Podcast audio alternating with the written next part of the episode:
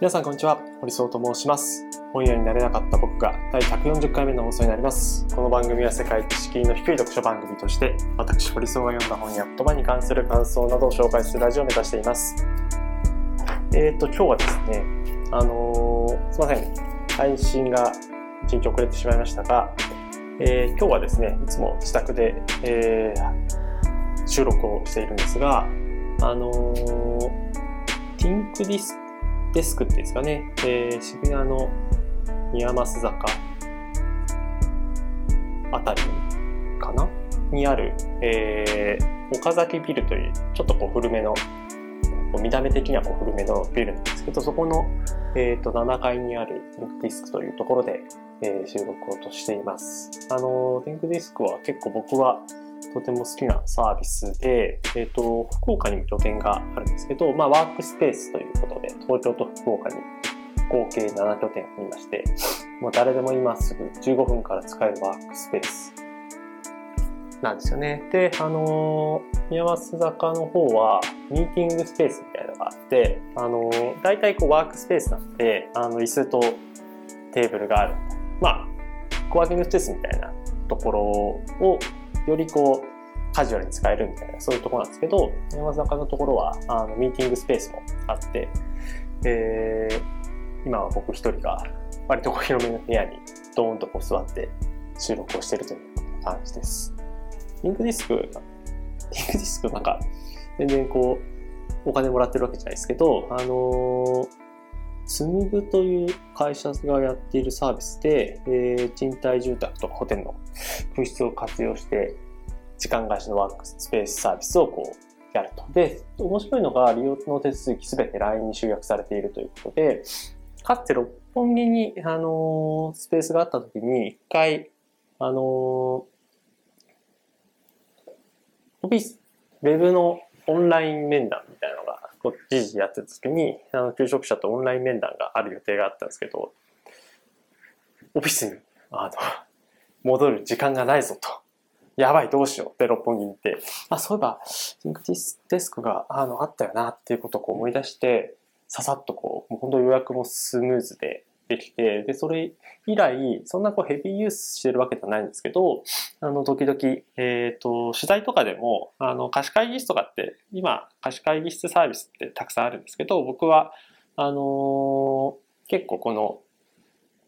ティンクディスク、ティンクデスクの、えー、スペースを、もうすごい気軽に、あの、領収書もパパッと発行できたりするのがすごい楽なので、使わせてもらっていることが多いかなと思って。あの、ミーティングスペースは、そんなにこう、出た当初はなかったんですけど、最近になってこう用意されて、それはすごいありがたいですね。なんかやっぱり、あの、シェアスペースで、えー、隣に誰かいるところでこう取材はやっぱできないので、こういうあの、プライベートな空間というか、あの、相手に、他の人に、あの、情報が漏れないというか、何話してるのかがわからないような状態でスペースを設けてもらってるのはすごくありがたいなと思ってます。これがなんかその、めちゃくちゃ儲かってるかどうかって話は全然聞かないんですけど、まあ学生の方とかね、なんか、そうそう、まあ、90 99円とかで使えるのかな ?15 分99円で使えて、まあ15分99円って言うとなんかちょっと高いように感じるかもしれないですけど、スタバでなんか1時間なんかやると、まあ周りざわざわしてるし、まあコーヒーは飲めるけどっていうのはありつつ、結構こう集中してなんか レポートなりこう仕事したりとかっていう意味では結構僕はおすすめな時間の使い方かなというふうに思います。あとは最近サブスクリプションモデルみたいなのもこう出したので、あの990円とかかな？なんか1000円かからないぐらいの値段を出せば、3、4時間ぐらいは、えっ、ー、と無料でこう使えて、で、それ以上使う場合も、あの、割安で利用ができるみたいな感じのサービスもできたみたいなので、もし、まあ、あのそれ使う前に、一旦ちょっと気軽に、あの、友達と、なんかお茶するところがあんまないというか、あの、ちょっとゆったりしたとこでこうお茶したいよね、みたいな。でもこう、渋谷とかのカフェはどこも混んでるからどうしようかな、みたいな時に、まあちょっと、さらっと使ってもらえるといいんじゃないかな、と思っています。はい。ということで、えっ、ー、と、今日は紹介する本はですね、えー、ケリー・レオナルド・トム・ヨートンの、えー、なぜ一流の経営者は即興コメディを学ぶのかという本です。これはディスカバー21から、えー、出版されている本で、もともと現代は Yes and という本になっています。あの、これをですね、年始に、あの、僕がこうフォローしてる原田康弘さんという方が、あの、お会いしたことは多分ないんですけど、えー、あるのかな？もしかしたらあったかもしれない。が、えっ、ー、と、いや、書いたノートで、えー、なぜ一流の経営者は即興コメディを学ぶのかっていう本が、を紹介していたんですね。で、あの、そのか、原田さんの方も Yes And というものを大切にしてますっていう。 Yes And って何なんだろうかっていうことで、あの、最初にそのノートを読んで、 Yes And というマインドをこう知ったというところがきっかけです。まあちょっと、この辺は後々話をしていくんですけど、でそもそもなんかこの本、なぜ一流の経営者は即興コメディを学ぶのかって、まあ最近なんかこういうタイトル多くて、アートをなんで学ぶのかとか、教養みたいな本もあるんですけど、まあそれにしてもこう経営とコメディって変な組み合わせだなって、まあコメディというか即興コメディっていうところが多分ポイントだったんですけど、で、この本、この特にイエスというマインドを学ぶことによって、まあ、どんどんアイディアが、いいアイディアが出てきたりとか、あの、対話によって素晴らしいアイディアになっていくとか、あるいは、あの、組織にいるときにイエスのこう組織をこう作っていくことによって、アイデアを、アイデアを出せる空気感っていうのを作ることができるんじゃないか。ということをこう、あの、本の中でも、あるいはこう、アーサーのノートの中でもこう主張している、紹介しているところであります。で、えっと、作者のケリー・レオナルドさん、トム・ヨートンさんは、えー、それぞれですね、えー、セカンドシティというアメリカの即興コメディ劇団の、えー、会社を経営している、えー、ケリー・レオナルドさんがそのセカンドシティの取締役副社長。で、トム・ヨートさんっていうのが、えっ、ー、と、多分グループ会社ですかね、セカンドシティワークスというところのこう CEO ということで、まあ、あのー、即興コメディというものがテレビとか、あの、劇団とか、えー、や、作品としてこう作っている会社の、まあ、二人がこうやってる。ただそのセカンドシティっていう会社が、まあ、この即興コメディっていうのが、えー、アメリカの経営者にもこう注目されて、今ではこう企業向けの研修というのを行っているということです。あの、企業向けの研修のエピソードも少し面白いのがあったので、ちょっと紹介もさせていただければと思うんですけど、まあ、そもそもこうイエスアンドって何って今自分がこういうふうに言っているものなんですけど、あの本もいいんですけど、あの、このラジオの備考欄のところに、あの、フォーブスのリンクも貼っておきたいと思います。日本になくてシリコンバレーにあるイエスのマインドということで、えー、記事が出ているんですけど、えー、っとですね、日本だと、 Yes But とか、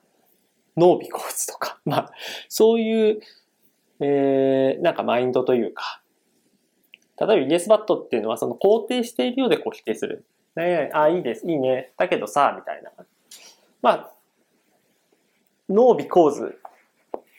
いや、それは嫌だよ。な、なぜなら。っていうよりは、まあ、 Yes But の方が、まあ、あのー、コミュニケーションとして差し障りないよねっていう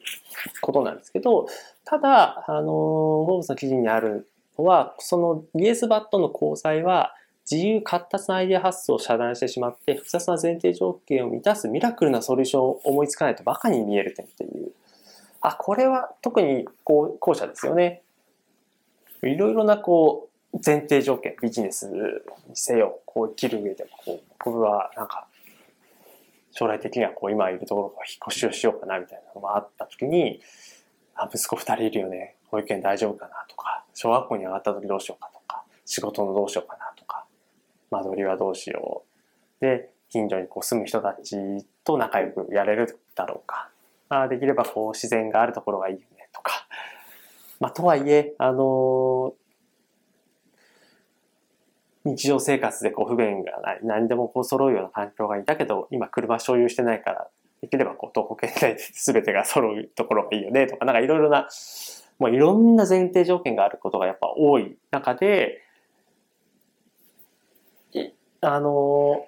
やっぱこうアイデアマンとかこう企画をする人たち、アイデアマンはちょっと違うかもしれないですけど、何かこう仕事ができるっていう人たちはその前提条件をちゃんと頭の中で整理して、これこれがいいよねっていうことで提案して、あ、それがこの人すごいなっていうことなんですけど、そもそもそれって、まあスーパーマンを求めてるような感じで、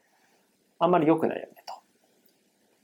その人が例えばいな、そもそもいなかったりとか、あるいはこう会社に仮にいたとしてもこう辞めてしまったりとか、あるいはこう残ってたとしても、その人がいないプロジェクトでは、えー、あんまりこう、アイディアが出てこない企画が、いい企画があの生まれないみたいな。そういうふうになっていくと、こう、会社や組織全体の、え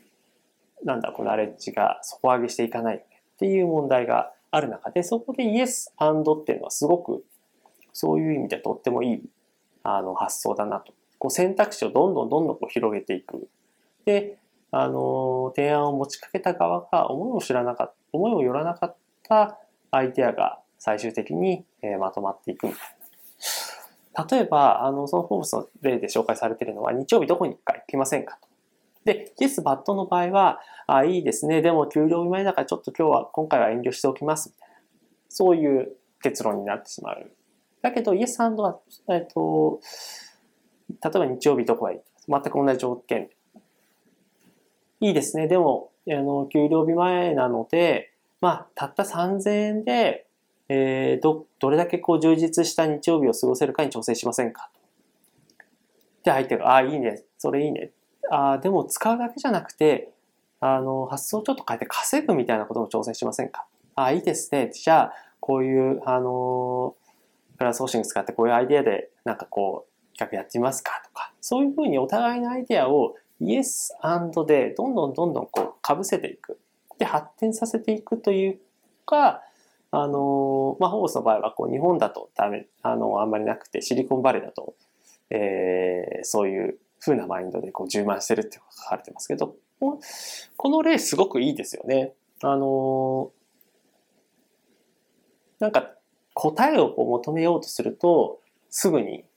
あまあ、行く行かない、どっちかっていうのをこう結論をこう求められてしまうのが、いいですねって、まずその相手の提案をまず受け取って、それをじゃあ実現するためにはどういうふうにやっていこうかっていうふうに考えていくっていう、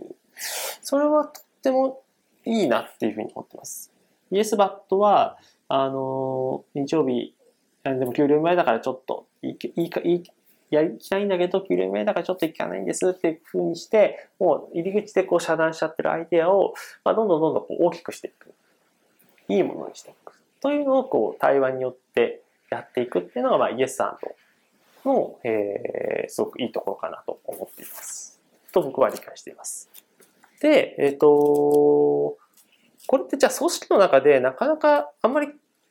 やってる人いないよねっていうのは、まあ、そのマインドを知らないっていうだけじゃなくて、結構その、この本で書かれているのは、なんかそのコンセプト自体はすぐ理解できるし、なんかやってみたいっていうのを思うんだけれども、実際にこう取り入れようとなると、なかなかこううまくいかない。それは、このコンセプトのもとでは自分の貢献を他者が支持してくれるものと信じなければならない。上に、自分も他者の貢献に対して同じ行いをすることが求められるからっていうことですよね。それはたとえあなたがその意見に賛成でも反対でも変わらない。ビジネスの世界では支持というものには必ず条件がつく。そのアイデアの方向性がすぐにわかるものであれば私はあなたを支持します。成功が約束されているなら支持します。私にとって利益があるなら支持しますよ。といった具合に。ビジネスの世界でノーやイエスバットといった考え方がよく使われる理由が、その方がそこで話し合われているアイデアや対話そのものをコントロールする力を一方の人間が保ち続けられるからだと。まあ、これはやっぱり、あの、仕事してる上で、あの、悲しいかな納得することも結構あって、うん、まあ、例えばこう、多くの組織では、えー、目標というものが評価につながる目標設定っていうのを、まあ、基礎にして、まあ、四半期ごととか半期ごとにあの目標をどういうふうにこう達成していくかっていうことがこう決められますね。まあ、その上には、あの、組織全体、あるいはこう会社全体の目標があるわけなんですけど、で、その与えられた目標に対して、まあ、何かをやっていかなくちゃいけないっていう。で、それをどれだけうまくやれたかっていうのが、結果的にこう社員同士を比較したときに、あ、この人は、あのプレイヤーとして優秀だからマネージャーにしていこうとか、そういうこう人事交換みたいなところにもこう繋がっていくわけですよね。そうなると、何かしようとするとき、誰かをこう巻き込もうとしていくときに、その巻き込まれる人が、やっぱメリットがないとこう動かないとかっていうことは往々にあり得ると思います。あるいは、メリットはあるかもしれないけれども、これをやると、あの人、この人が、この人の利益の方が大きくて、自分は別に不利益は被らないけれども、後々なんかこう出世レースで負けてしまうかもしれないみたいな、まあそういう嫌なことになってしまうと、まあなかなかそのイエスの発想のもとで仕事をしていくっていうのが結構難しくて、まあちょっとこう悲観論すぎるかもしれないですけど、それがまあコントロールっていう言葉っていうのはすごくなるほどなっていう。あなんか僕もあんまりこう企業にでこう所属してた時に思い当たる節というか、あ、なんか自分がこう良かれと思って提案していたことがなかなか受け入れられなかった時って、もちろんこうロジックが破綻していたみたいな自分の原因もたくさんあるんですけど、なんかコミュニケーションの力だけじゃなくて、相手がこうコントロールされたくないというか、そういうところにもなんかあったんじゃないかな、みたいな。それを考えていくと、イエスっていうのが、必ずしもそういうコントロールされたくないっていうものに対して処方箋になるわけでは全然なくて。なので、このイエスというものが、あのすごくいいコンセプトなんだけど、そういうこう企業のなんかこう条件付きでなんか指示したり指示しなかったりみたいなそういうこう文化がはびこってる中だとこう機能しないことが結構難しいですよね。まあ、だけど、その上でもそのイエスの発想を小さくスモールスタートで始めていくことっていうのは、あの例えば何々部の中では難しいかもしれないけど、何々課とか何々係の中で小さくやってみると、あの、すごくいいマインドをこうチームで作れるんじゃないか。まあそういったことが書かれていて、あの、イエスがこう素晴らしいなと思いつつ、組織の中でまあどういうふうにこう持っていくかっていうのは、また別の問題でこう考えなきゃいけないなって思いました。で、えっと、面白かったエピソードとして、あの、インプロビゼーションという、まあ、セカンドシティという会社が、あの、研修でやっていることなんですけど、結構ですね、やっぱり即興とかこう劇まあそういうものをこう取り入れる会社がこう増えているっていうふうに言って、だけどやっぱこう、プレゼンテーションとか自分た、自分のそのマインドをこうオープンにしていくっていうのは結構難しいこと。なので、セアンドシティがやってる研修の最初の段階の時に、最初の段階なのかなあの、一つの例として挙げられていたのが、えっ、ー、と、観客の役と演じる役がこう二つ分かれていて、どちらも、まあ、その演じる方が、まあ、研修をこうやる人たちなんですけど、どっちもお互いのことを見てください。っていうことをやるんで。で、それで、あの、まあ、演劇とかそういうものに慣れてない人たちは、その見つめ合う瞬間っていうのはすごくこう、ストレスフルというか、なんか自分はなんか見られてる。そういう感覚があって、多分、俳優で役者の方々、これ、じゃあの、俳優歴長い人たち、役者歴長い人たちは、まあそ、もう、それは、当たり前の事実としてこう、受け入れて、こう、上がるみたいなことはないかもしれないですけど、普通の何にもこう、演技経験ない人たちは見られるとすごくこう、緊張すると。でもこれって、会議の時でもそうですよね。会議でこう発言してるけれども、なんか、自分の発言がこう聞かれていることに対してすごく苦手意識を感じるっていうのはすごくある。だけどそれを最初にこう解消するエピソードとして、あのー、その見つめ合ってこう不快な思いをした後に、その演じてる人に対して、ここの劇あなたの位置から見えるレンガの数を数えてください。っていうことをやる。指示するんですね。で、観客から見られたままですけど、その見られてる、その演技する側は、その、その指示をすごくこう渡りに船みたいな感じで熱心にこう数えと、こう集中してこう数えるようになる。で、この状態、この集中、何か集中できる状態を作れるっていうことが、一つ、あの、インプロビゼーションというか、そのこう即興というか、何かをこうオープンにしたりこうプレゼンテーションにする、するにおいて重要な要素ですよねっていう確認なんですけど、まあ、確かになんかこう相手の目とか、相手のこう気配を感じながら何かやってると難しいけれども、まあ、レンガを数えるっていうのはすごくわかりやすい。このプレゼンテーションでこう相手を引き込むときはやっぱこう常に視線をこう感じるので、それとは別なんだけれども、最初の出発点として、そういう何かに集中することができると、あの、マインドセット、他にこう同時並行でこう本質でやらなくちゃいけないことに対してもしっかりできる。多分それが役者の方々がこう役にこう集中没頭してるとか憑依してるみたいなのは多分カメラとかあの監督とかプロデューサーとかの目を全く気にせずにそこにこう没頭してなんか自分の演技って監督にどう見られてるんだろうとか全くその関係関係なくもうそこに入ってそこに集中している。だからいい演技ができる。そのなんか感覚っていうのはこう面白いなっていうふうにあの思ってで、そういうものがこの即興コメディ、今回はあの即興コメディの特に第2章のところですかね、第2章のイエスさんと何もないところから何かを想像する方法という部分をこうのみをこう、えー、抽出して、えー、紹介しましたけど、この即興コメディ、他にもアンサンブルとか、えー、アンサンブルを構築する方法、競争、観客と共に舞台を作る方法、第5章、コメディとインプロビゼーションを使って変革を起こす方法。第6章、失敗を活用する方法。第7章、フォローザフォロワー。第8章、聞くことは筋肉だ。みたいな。こういうその即興と経営を、経営ビジネス、仕事論みたいなのをこう、組み合わせたような話が、あの、続いていきます。すごく読み応えがあって、僕もこの本、あの、最近手に入れたばっかりなんですけど、